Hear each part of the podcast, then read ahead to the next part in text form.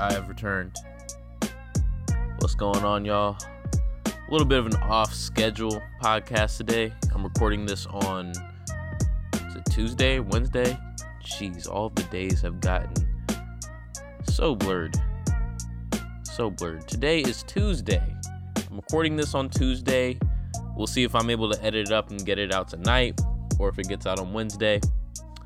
But a little bit of an off schedule episode today some extenuating circumstances made it so that I was not able to release one on Monday.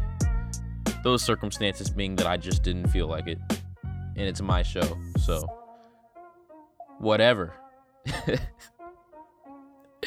no. Um, in actuality, what happened was I'm not sure if you guys picked up on it or not. I'm sure if you guys are tuning into the podcast, then you're generally tuned into the things that I'm doing outside of this podcast um, one of which, as of late, was the Trey Jones film breakdown. Um, I, I watched hours of the dude's tape, cut it up, told the story, told, uh, gave a little breakdown on what his game is, how he projects to the next level, and that just took so much time and energy out of me. I just had to take a couple of days, recuperate, rest up a little bit, so I can get back on this grind. Um, but that is a that is an ordeal, y'all. If you ever want to get into the game of breaking down film, and you know splicing videos together to kind of tell the story of a prospect or really anything in general whether it's you know draft prospects or how offense operates things of that nature. It's very fulfilling work because when when it's all said and done you look back at it it's like wow you know yeah you, you if you if you did a good enough job it's a good thing to be able to stamp your name on and look back at and say you know what? I put that together and I gave that 110% but the process to getting there very, very tedious and it takes a very long time. So, very proud of that product. Go make sure you go check that out. It's on YouTube under Reagan Griffin Jr., not Ray Gun Sports anymore. Formerly Ray Gun Sports, now I believe it's Reagan Griffin Jr. Um, and it's Trey Jones breakdown. You know, you had to do the whole clickbait thing. Is Trey Jones the most underrated prospect in this year's draft? I got to get views, y'all. I want my views. you got to do it sometimes. But with all that being said, let's get into this week's episode. So, I know it's going to be coming out a little bit later this week, so it's kind of awkward. Usually it comes out on Mondays and it's pertaining to the news of the previous week. This week's episode is still going to pertain to the news of the previous week, but it might be a little bit awkward because we have had news this week that I will be addressing on next week's show. So keep that in mind. So, the first thing that we have up on the docket that I'm going to address today is the NFL Madden cute quarterback ratings. And I have a bone to pick with EA Sports, y'all. I have a bone to pick with them folks, man. The Madden quarterback ratings were released. And let me preface this by saying I don't like Madden. I don't play it very often. Matter of fact, I only generally play it. I haven't bought the game in a while. I generally only play it when one of my friends has it and I'm in their vicinity because then my competitive juice ends up taking over. You know, I'm a football guy. I want to I want to play Madden. I can show y'all, but I always get so frustrated with the game. And this goes for all sports games in general with me. You guys have heard me address this on the show before. I get frustrated with sports games because I have the and frankly it's an expectation that's probably unfair to the sports game's credit. It's unfair to expect 2K and EA Sports make a game that is a exact identical replica of what happens on the field. But I get frustrated with sports games because it tends to function and operate not how the, the sport would, would go in real life. Right? If I'm playing 2K and I drive with LeBron, the defense collapses, I kick out to Danny Green, I'm expecting Danny Green to make that shot at least 50% of the time. And when it doesn't happen, it's frustrating. It's a little bit frustrating. If I'm playing Madden and I run with Lamar Jackson, if I'm playing Madden and I run with Lamar Jackson, he should not fumble every time he gets touched. Y'all. I swear that is the most frustrating. Because okay, I'm not to lie to you. It is on the rarest of occasion that I take Madden seriously. So when I play, I generally pick the Baltimore Ravens. I generally run one play the entire time, tight end attack. And I generally only hit the tight end running the, the, the shortest post or run with Lamar Jackson. And it works until Lamar Jackson either doesn't slide in time or doesn't get out of bounds in time. Because at least 60% of the time he gets touched, he fumbles. Which just is, it doesn't happen in real life. That just does not happen in real life. Lamar Jackson, okay, I know he's not the most built dude out there. I know he's a little bit on the skinnier side for a running quarterback, but he's not going to fumble that often. They put that in the game just so people couldn't do that all the time. And it's frustrating because you know what? It's not realistic. But I digress. I digress. I have a beef with the Madden quarterback ratings because, again, it just lacks realism, man. I I mean, if if we're going to lack realism in gameplay, the least EA can do is give accurate ratings on their on their players. And across the board, there are some issues here and there at every position, but I want to specifically address quarterback, and I'm sure those y'all who know me know why I want to address quarterback. There's a specific there's a specific player that I want to get to, but other players have been done injustices as well. So we're gonna get there. Excuse me. Starting at number one, you had Patrick Mahomes. He's a 99 overall. 100% correct. I have no problem with that. Patrick Mahomes is the greatest arm talent that we've seen in the NFL in its history. I have no problem with Patrick Mahomes being a, a 99 overall. Number two, you have Russell. Russell Wilson, he's 97. I'm cool with that. I do believe Russell Wilson is the second best quarterback in the NFL. 97, I have no beef with 97 overall. Next thing you have Lamar Jackson, 94 overall. Cool. I'm cool with that. Top three quarterbacks, I have no beef with whatsoever. Mahomes at 99, Russell Wilson at 97, Lamar Jackson at 94. Cool.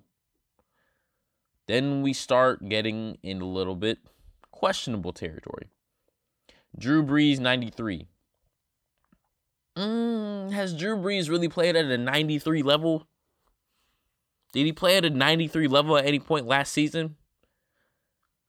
See, what EA does a lot is they base their ratings on players off of public perceptions of players. Right? They don't want people to be upset with the ratings. They want people to be happy with the ratings. And because the name Drew Brees has been amongst the top echelon of NFL quarterbacks for so long, they give him a 93 overall, even though I'm not sure that's something that's warranted. Drew Brees to me, 88, 89, maybe 90. 93 is a bit high. Next up, you have Tom Brady, 90 overall. That's good cap. That's good cap. That's great. Matter of fact, that's great cap. Stop it. Stop it. Tom Brady did not play anywhere near a 90 overall. He did not put a 90 overall season together last year. Not even close. Not even close. Tom Brady, for him to be ranked over some of these other dudes, and we'll get to the rest of them, but that's just disrespectful. And again, it's just paying service to who Tom Brady was and what the public perception of Tom Brady is not the actual production on the field. Tom Brady did not put a 90 overall season together last year. Anyone who knows football will tell you that. That Patriots team was carried entirely by its defense and nothing more. And they got ran out first round by the Tennessee Titans. It's not a 90 overall quarterback. Ridiculous, man. Next up, you got Aaron Rodgers at 89. I think that's respectable. Um, and this is the one spot where I feel like EA went ahead and decided, okay, we could give this quarterback a higher rating, but he didn't have that great of a season last year. Aaron Rodgers at 89 is fair, and that's really where Drew Brees should be. And we should be taking that same idea and applying it to Tom Brady here. I don't know why they they gave the green light to say let's take last season's production into account when we talk about Aaron Rodgers, but not when we talk about Drew Brees or Tom Brady. It's a bit odd. Matt Ryan at 87, I have no problem with it. Now here's where I really start having issues, y'all. 8 through 10. I really start having issues when you tell me Deshaun Wat the mm, I can't even talk. Deshaun Watson's 86 overall, but Tom Brady's at 90 overall. I really start having issues. Because if you ask me, it's pretty obvious who the top four quarterbacks in the NFL were last season Patrick Mahomes, Russell Wilson, Lamar Jackson, Deshaun Watson. Not specifically in that order, but the top four quarterbacks in the NFL Mahomes, Wilson, Jackson, and Deshaun Watson. Yet somehow Deshaun Watson comes out with an 86 overall. And Tom Brady's sitting pretty at 90. Y'all go watch the tape. Y'all go look at the production. And you tell me whether or not Tom Brady was better than Deshaun Watson last year. It wasn't even close. It was not even close. They weren't even the same stratosphere of quarterback last year. For him to be four ratings lower than Tom Brady is absolutely unfathomable. That doesn't make any sense whatsoever. He should not be below Matt Ryan. He should not be below Aaron Rodgers. If you want to say him and Aaron Rodgers are kind of at the same level just based on what Aaron Rodgers has done in the past and the arm talent that we know Aaron Rodgers to have, sure, let's have that discussion. But he should not be three points below Aaron Rodgers. He should not be nine points below, or excuse me, my math is not very good. He should not be seven points below Drew Brees. And he damn sure should not be four points below Tom Brady. That's ridiculous, man. Deshaun Watson's earned at least a 90 overall. At the very least, he's earned 90 overall. Now let's get into the real oof. Let's let's get into the real issue that I have. The number 9 and 10th ranked quarterbacks are Dak Prescott and Carson Wentz. Not in any particular order, because EA has taken it upon themselves to rank both Dak Prescott and Carson Wentz 84 overall.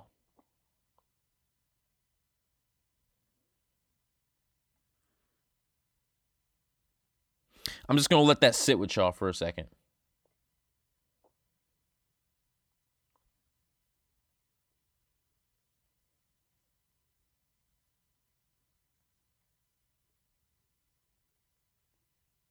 You still sitting on it? Sat on it?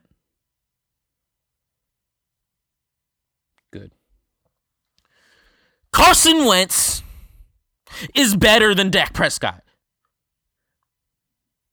He's better. It's it's not even a discussion anymore. I don't know why we keep having to bring this up. Ever since the two have entered the NFL, they've always been compared for whatever reason even though there's clearly, clearly, and obviously a talent separation there.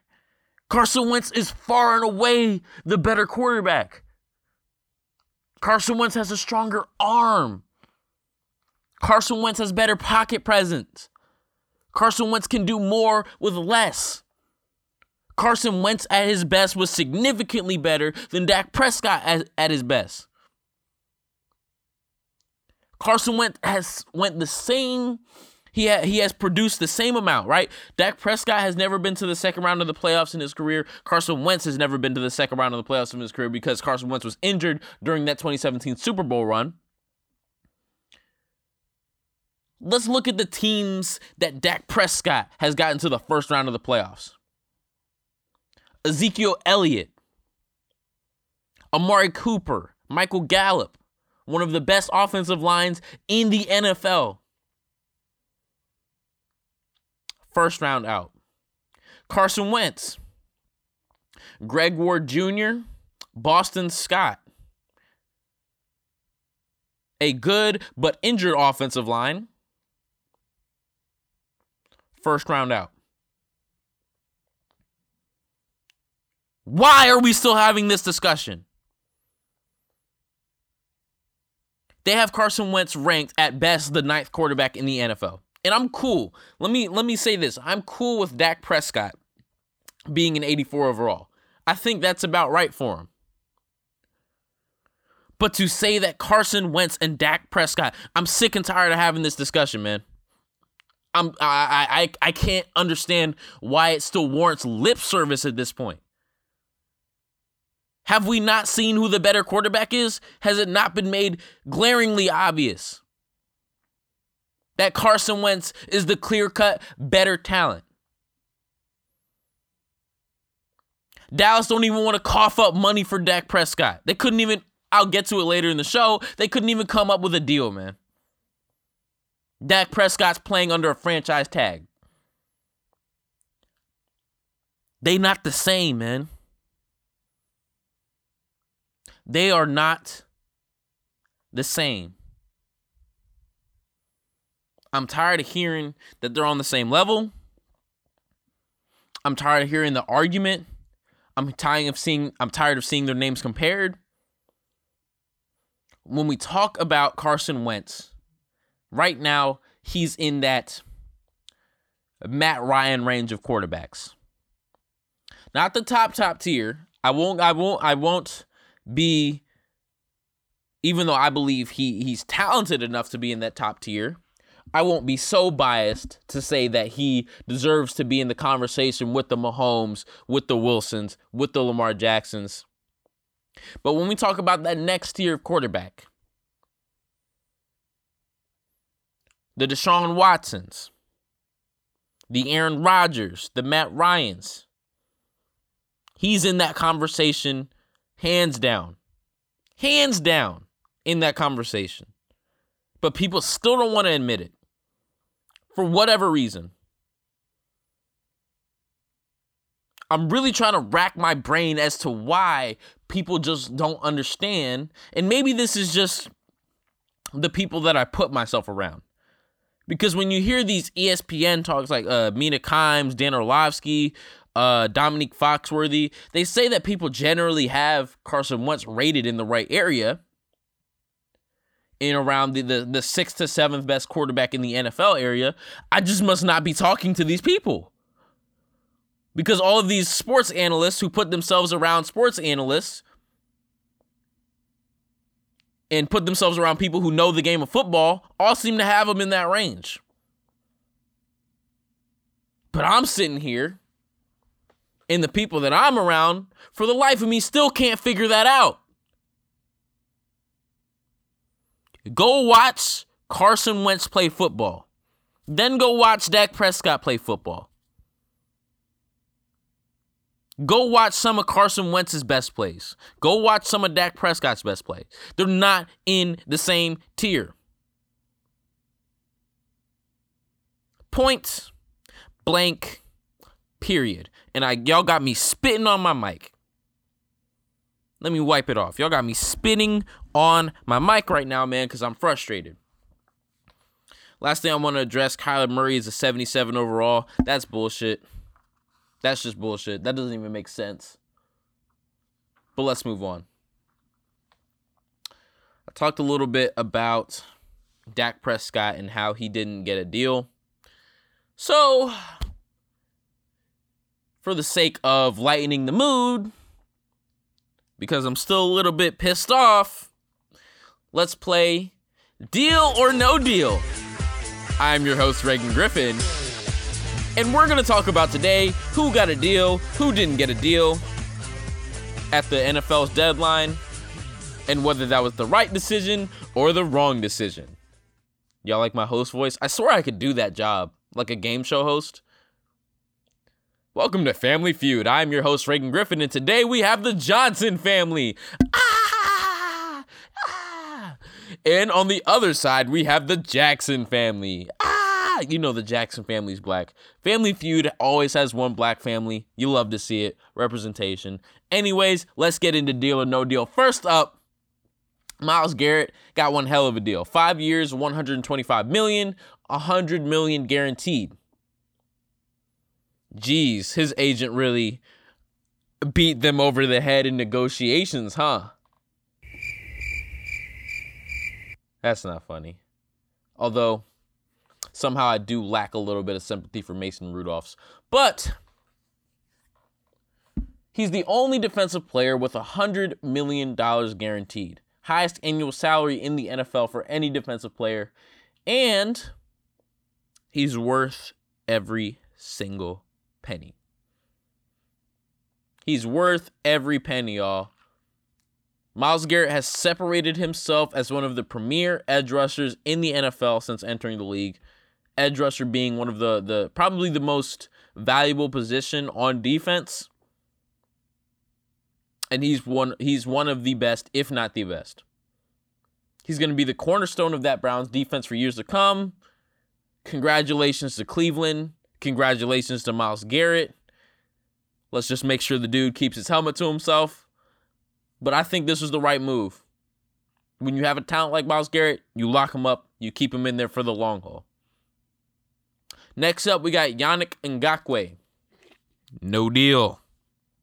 Now, we've known that these two sides have been kind of at odds. They, they've been destined to part ways since about April when Yannick requested a trade from the team. And side note, I, something's clearly wrong down there in Jacksonville, y'all. First, Jalen Ramsey wanted out. Now Yannick. We saw Fournette. He's having his issues there. I could see him getting traded in the in the foreseeable future. Something's amiss down there. I'm not sure what it is. I can't place my finger on it. But something ain't right in Jacksonville. They have all of this talent. I mean, Myles Jack is a dude that I very much like his game. Tevin Cole, not Tevin Coleman, jeez. Telvin Smith. I like his game a lot they have talent down there. AJ Bouye, uh, Tashaun Gipson, especially on the, the defensive side of the ball. They have talent, but something they, they can't put it together. I remember that year that Blake Bortles was the quarterback. I think they made it to the AFC Championship. And I remember thinking this team was going to be good for a while just because of how solid the defense was. But since then, it's just not been put together down there. I'm not sure exactly what the issue is, but something's wrong. There's a ooh, or there's something fundamentally wrong with the culture down there in Jacksonville, and something has to change, or else all of these talented dudes are just gonna continue to walk out the door. That ain't what you want. But it's believed that Yannick, if he doesn't get traded by the time training camp rolls around, he's not gonna report to the team. So I do think that they're gonna deal him at some point. Um, who could that be? Apparently, they've denied a deal that had a Pro Bowler in it already. And we all know Pro Bowlers aren't all created equal. Some of them are at higher value positions, some of them are at lower value positions, but they have a pretty high price tag. That much has been made clear. So whoever makes a deal for Yannick is going to have to have the capital, whether it be in player value or draft value, to go get that done. Three candidates I have, I could see the Eagles doing it just because they need an edge rusher, the Seahawks doing it, or I could see Tennessee doing it. And these are all teams that, if you notice, they're all kind of in on the Jadeveon Clowney sweepstakes as well. So in my mind, it operates like whoever loses those sweepstakes, whoever doesn't end up with Jadeveon Clowney, could end up throwing their name in the hat for Yannick Ngakoue. I can see that happening, but it's going to be interesting to see how that plays out. Yannick is one of the more underrated players in the NFL. And to be frank, I didn't even know who the dude was up until last year just because Jacksonville is quiet as a franchise in general. But you turn on the tape, the dude's a little bit undersized. He's only 6'2, but he's one of the best edge rushers in the NFL. He's young, he's got a boatload of talent, he has a bunch of moves in his bag. The dude's going to be a game changer wherever he ends up. It's just a matter of finding the right fit for him. And to his credit, he does not like to lose, clearly, because he does not like being in Jacksonville it'll be interesting to see how that plays out. Next up, we have Chris Jones, who got himself a deal. Now, I wasn't sure this was going to be able to happen in the wake of that Mahomes deal. And you heard me actually mention it last episode with Mark. Um, what were the Chiefs going to have the cap space available to make that happen? But apparently, and you know what? Let me stop right here. I want to bring this up because on the last episode, Mark brought up the idea of, you know, he said he he knew somebody that knew somebody that told him Patrick Mahomes is working on a behind the back pass. And what did I tell him? It's the title of the episode. What did I tell him? I'll be damned if if Patrick Mahomes throws a behind the back pass. Lo and behold, guess what I see on Bleacher Report the other day? That man is working on a fucking behind the back pass, y'all. And it looks like Loki. I don't know why you would do it. I don't know what reason you'd have for doing it. I guess that split second of misdirection gives you the edge. We all know that football is a game of inches and a game of, of milliseconds, but my God, if he ever does it, as they say on Twitter, we'll have to give that man his flowers. Both Mark whoever told Mark and obviously Patrick Mahomes for pulling that crap off in the actual game. I don't know why. I don't know why he would do it. But if he's that freaking saucy, screw it, man. Get all of, you might as well capitalize on that arm talent while you got it. I ain't mad. But back to Chris Jones. I wasn't sure that they were going to be able to get the deal done.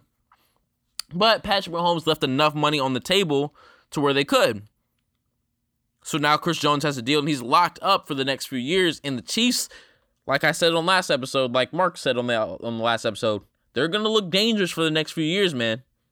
Tyreek Hill's locked in. Travis Kelce's locked in. Sammy Watkins locked in. Mecole Hardman's locked in. Chris Jones is locked in. Clyde Edwards Helaire is locked in. And obviously, Patrick Mahomes is locked in. That's a contender for at least the next three seasons at least the next three seasons. Now, if I'm looking at the AFC, Baltimore is obviously going to be a challenger. I think the Chargers, given some time, could be a challenger. I think the Patriots with Cam Newton will be a challenger. Deshaun Watson is going to do everything in his power to be a challenger. I'm just not sure if the team is talented enough. But the AFC doesn't have too too many teams that can come try to force the Chiefs out of their throne. And when we talk about this, I know uh, Mr. Parker came on the show a couple episodes back. He actually had to take, he said, Patrick Mahomes won't win another Super Bowl. Something along those lines. I might be getting uh, his words misconstrued, but it was either he won't win a Super Bowl for a very long time or he'll never win another Super Bowl. Stop it. Stop it. He's at least getting one off in the next four years. At least one. You can't have that amount of talent. And when I say that amount of talent, there, has been talented teams put together before that didn't reach the pinnacle. But what the Chiefs have the advantage of is all of that talent that already kind of knows how to play with each other. They've already established a system down there in Kansas City that's clearly worked because they won a Super Bowl off of it. And they're taking the same players and they're running it back. And you have the greatest quarterback, or not the greatest quarterback in NFL history, but the most talented quarterback in NFL history. We'll put a pin in that greatest. One of these days, we'll probably be talking about Patrick Mahomes as one of the greatest quarterbacks of all time, but he's not there yet. But you have one of the most talented quarterbacks to ever do it at the helm. Not to mention one of the greatest co- coaches of all time, Andy Reid. That team's a contender for for a while, man. This is a great deal for the Chiefs because one of their one of their biggest weaknesses was on the defensive side of the ball. But like I said, with Myles Garrett, edge rusher is a premium position. You get yourself an edge rusher, you at least have a chance at being a solid defense. Chris Jones is that dude. I like the Chiefs going forward, man. I very much do.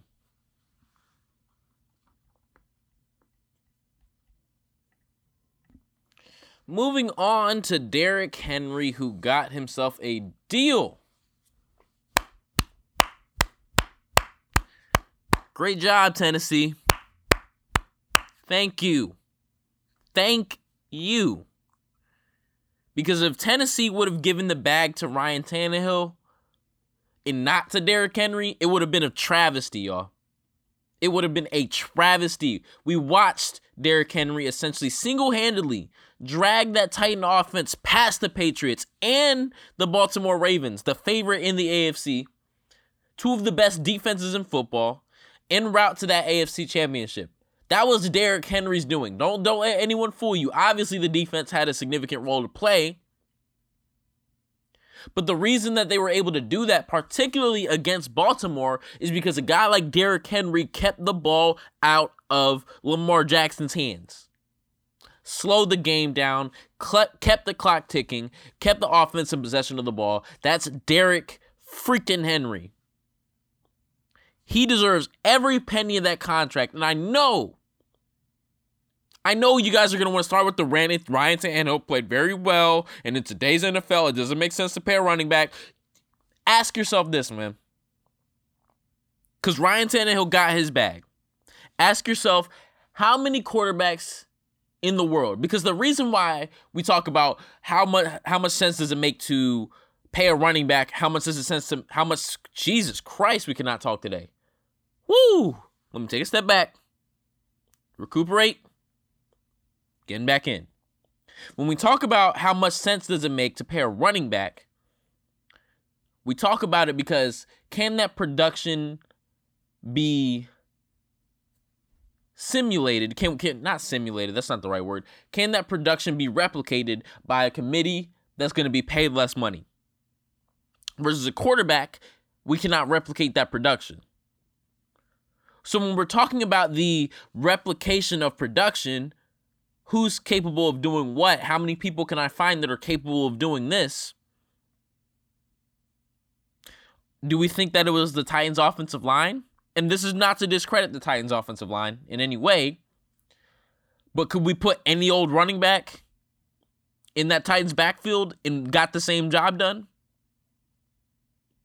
Could we have put any committee in the Titans backfield and gotten the same job done? Hell no. You couldn't even put Christian McCaffrey back there and get the same job done. Derrick Henry is a special kind of running back, man. It's about time we started giving this dude his flowers. He's a special kind of running back.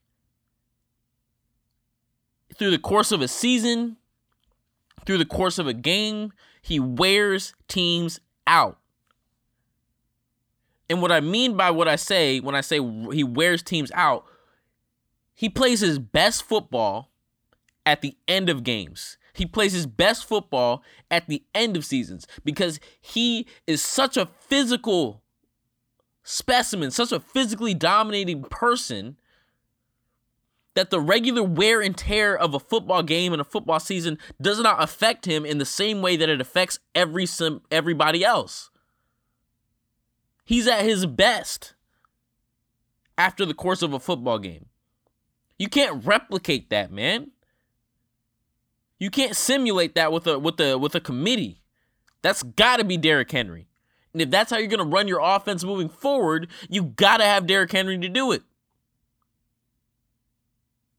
Meanwhile, let's take a look at Ryan Tannehill. How many dudes can replicate what he did? That dude was throwing under 20 passes a game, man. I know he came up clutch, quote unquote, in some moments, and all credit to him. But when I think about the quarterbacks that can do what Ryan Tannehill does, over half the NFL can do it. Not over half of all quarterbacks in the NFL, but half of starting quarterbacks in the NFL easily. There's probably 20 quarterbacks in the NFL that can do what Ryan Tannehill did for that Titans team because it, the bulk of the workload wasn't on his shoulders. He was a supplementary player to Derrick Henry. And that's fine. That's not a slight to Ryan Tannehill. But when we're talking about who deserves to get paid what, Derrick Henry deserves his bag. I would argue Derrick Henry. No, I wouldn't argue that. I was going to say that I'd argue Derrick Henry deserves more money than Ryan Tannehill, but that just doesn't make sense relative to what the positional value is. But I will argue that Derrick Henry is much more valuable at his position than Ryan Tannehill as, is at his position. That's not even a discussion that needs to be had. Derrick Henry is arguably, and I would make this argument, a top five NFL running back. Ryan Tannehill's what? Top 16, if that, at the quarterbacks?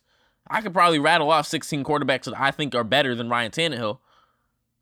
Probably more like top 20. And he got a bag based on what Derrick Henry was able to provide to the Titans offense. It would have been a travesty had they not paid Derrick Henry. I'm glad that they did. I'm glad that they did. Some running backs deserve to be paid, man.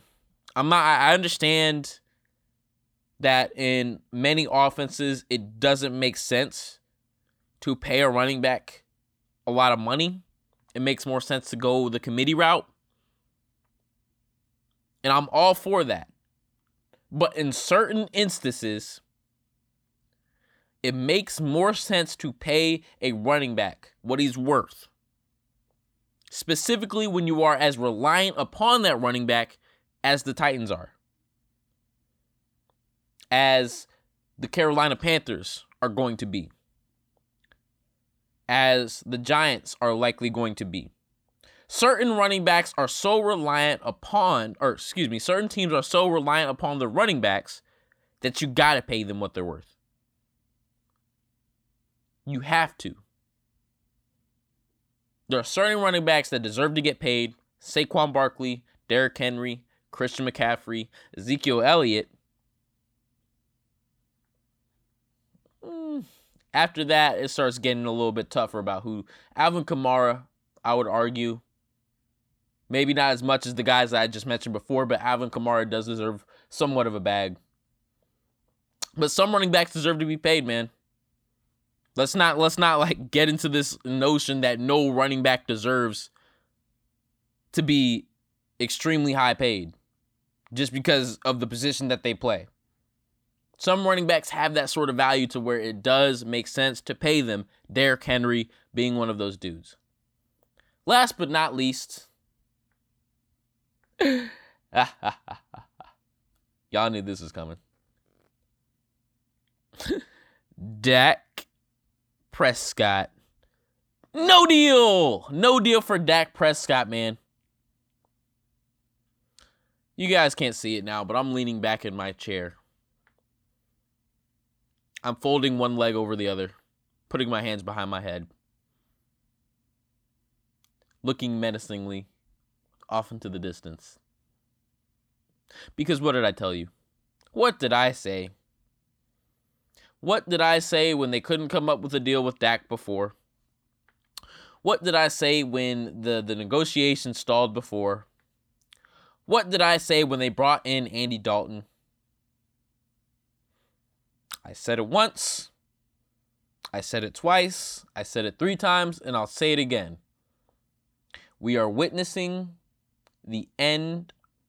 Gosh, Reagan, you are really butchering some of these quotes. We are witnessing the beginning of the end of Dak Prescott in Dallas. Let me say it twice. We are witnessing the end. Wow. Y'all, I need y'all to check me, bro. I need y'all to check me because I can't get the words out right. We are witnessing the beginning of the end of Dak Prescott as the Dallas Cowboys quarterback. Because let me tell you, that franchise tag label, it's essentially an eviction notice. The way I see it. Once a quarterback plays under that franchise tag, unless he and that franchise have a very strong established rapport. I believe it was Drew Brees that played under a franchise tag before with the Saints, and he'd already gotten a pretty decent contract from the Saints before. So they'd had established some sort of chemistry and rapport with one another. There was a, a level of trust there. Dak and the, and the Cowboys don't have that yet. This is more of a Kirk Cousins situation than it is a Drew Brees situation. The beginning of the end of Dak Prescott as the Cowboys quarterback. Because once you play under that franchise tag, like I've said before, that's essentially the team saying, We like you, but we don't like you that much. We mess with you, but we don't mess with you enough to give you what you want. Carson Wentz got his money. He saw his value. The Eagles saw his value. They made a deal. Patrick Mahomes, he knew his value was limitless. The Chiefs knew his value was limitless. They ended up finding a deal that they could agree upon and work for both parties in the future. You see, when both sides have some sort, they have the motivation to come to agree on a deal, it tends to get done. But when one side or the other gets a little bit more greedy than they should be, deals fall apart. And that's what's happened with this Dak Prescott thing. There was apparently a deal on the table. There was a rumor floating around that they had a deal close that was in the 33 to 35 million dollar range. But they weren't able to close on it. Likely because of, and this is my speculation, probably some probably some disputes around the guaranteed money. It's usually how that goes. And when you take this long and you still can't come up with anything, it tells me that there's a fundamental disagreement in the way the team views your value and the way you personally view your value. And I'm all for, and I'm on Dak Prescott's side here. I need to make that abundantly clear because I don't think I've made that clear in the past. I'm on Dak Prescott's side. And I know I've been the one to kind of throw him under the bus because I hate the comparisons with Carson Wentz. But don't let that fool you into thinking that I don't think Dak Prescott is a good quarterback. I think Dak Prescott is solid. I just think he's somebody that needs talent around him to make things happen. But Dak Prescott's a solid quarterback, and he deserves the money that I think he's asking for. I think 33 to 35 not the most ideal range for the Cowboys, but given the landscape of everything that happened, sure, why not? Because what the Cowboys made the mistake of doing is allowing other deals to take place before Dak Prescott's. And the more that these dominoes fall, the Carson Wentz domino, the Jared Goff domino, the Patrick Mahomes domino, the more that these dominoes fall, the harder it becomes for Dallas to negotiate a deal. Because Dak Prescott sees everybody else and is like, well, now I'm comparing my deal to that. Every time one of these dominoes fall, that becomes the standard that other quarterbacks negotiating deals are going to look at.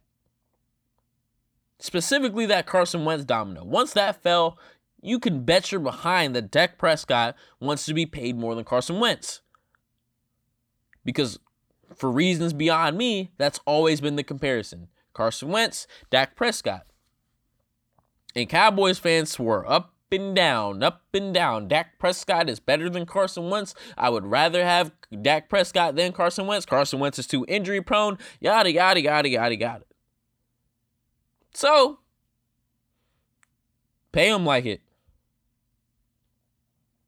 Don't move your goalposts now.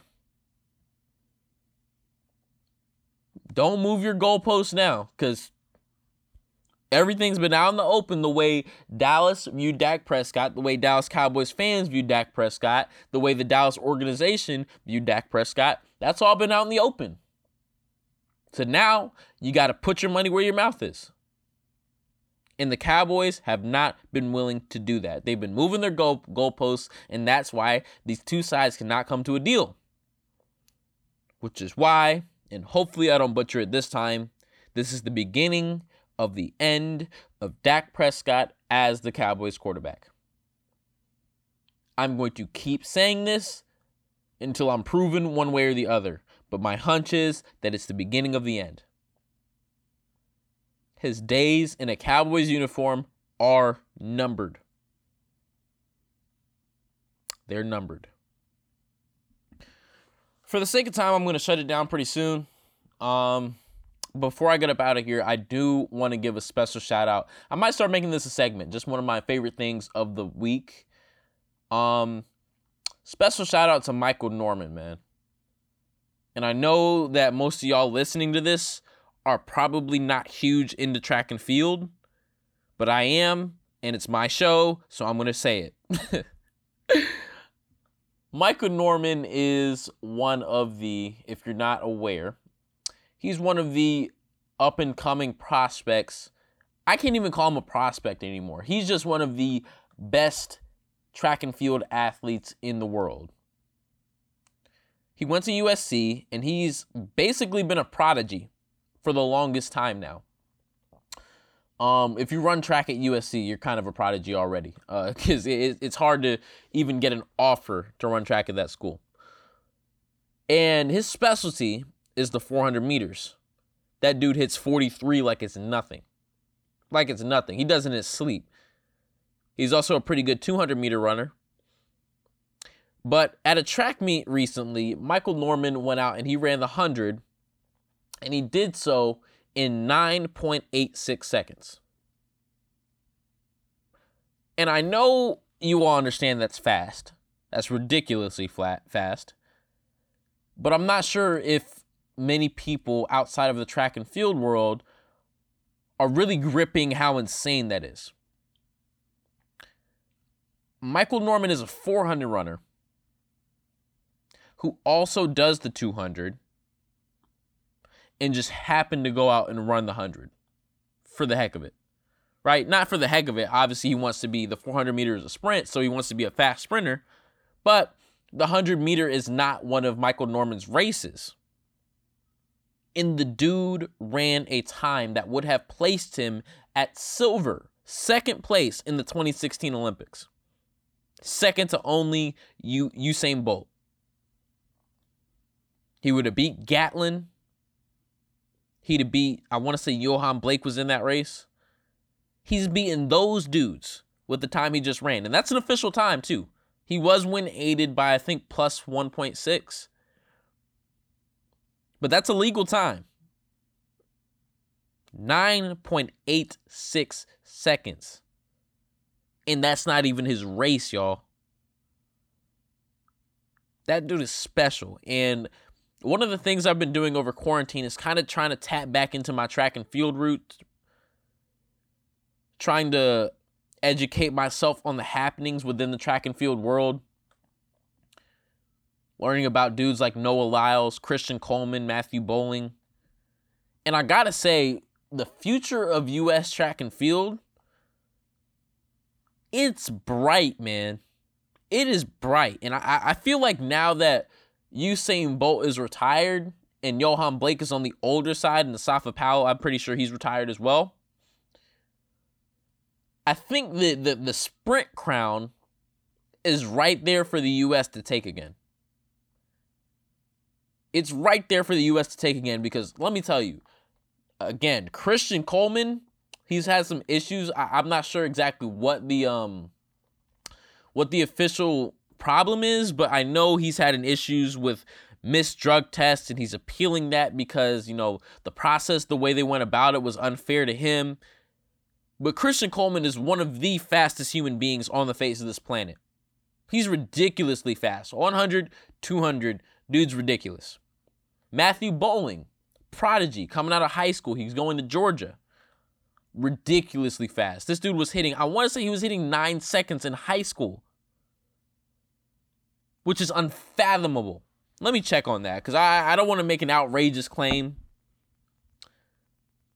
But I want to say that Matthew Boling was hitting nine seconds in high school. Matthew Boling 100 meter. Yeah, yeah, yeah. The dude ran 9.98 seconds in high school. That's unfathomable. You guys, I, I, I know you guys, like I said, are not that into track, but you have to understand that is an Olympic standard time. That is that's something that'll get you into the Olympic final. That'll probably place you in the top five easily in the Olympic final. And he's running that in high school. So when I think about Noah Lyles, I think about Matthew Boling, I think about Christian Coleman. Now I'm thinking about uh, Matthew. Oh gosh, I'm thinking Michael Norman. Excuse me.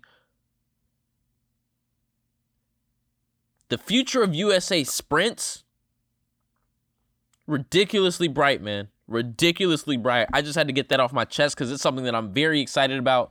I want to start getting back deeper into track and field. But I'm hyped for it, man. I'm hyped for it. I know the 2020 Olympics got postponed to 2021. I'm crossing my fingers. For those of you who don't know, I go to USC Annenberg. I'm crossing my fingers that there's an opportunity to go out and cover those Olympics through USC Annenberg. Because I'm going to pounce on that, man. I've always wanted to go to the Olympics. I'm not one for traveling. I've never I've only been outside of the country once, and that was via a cruise. I've never just stayed in a foreign place. And the only way that I envision myself doing so is through the Olympics because that's an event that I've always wanted to go and observe. One of my favorite sporting events, probably my favorite sporting event, period, outside of maybe the Super Bowl and the NBA championship. But I'm just hyped for it, man. I'm hyped for the future of USA sprints. It's very bright. I think USA is primed to take back the sprint crown from Jamaica. I'm here for it. I just had to get that off my chest. With that said, y'all, I think that's going to do it for this episode of the Reagan Griffin Jr. Show. As always, thank you guys so much for tuning in. All of the support means so, so, so much to me. I'm not going to lie to y'all, man. I'm going to be forthcoming. The, the views have kind of been dipping and I'm not quite sure what it is that I can do to try to make that better. I'm working on it. I think a video component is going to be key. Kind of splicing up the uh, the content and putting it out there on YouTube, maybe IGD, IGTV, in smaller doses to try to get more people attracted to the channel. I'm working on it though.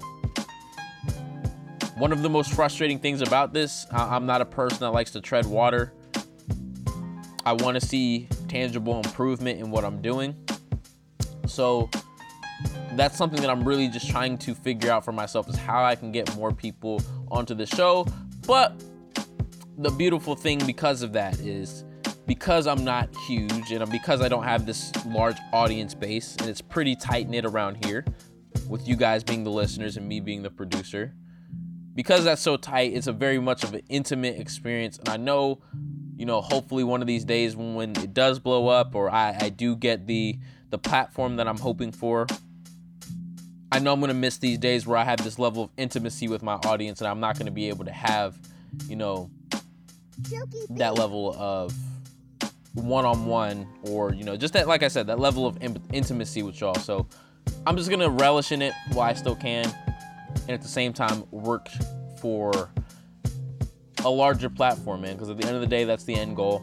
I want to get the Reagan Griffin Jr. Show out to as many people as possible. So please, if you feel so inclined, if you feel like this is a good product, please share that with your friends. It's all much appreciated. Even something as simple as going and following the Instagram. I know most of you guys listening do already, but all of that means the world to me. Like I said, the support means so, so, so much. With that said, I think that'll do it for this week's episode. I'll see you next time.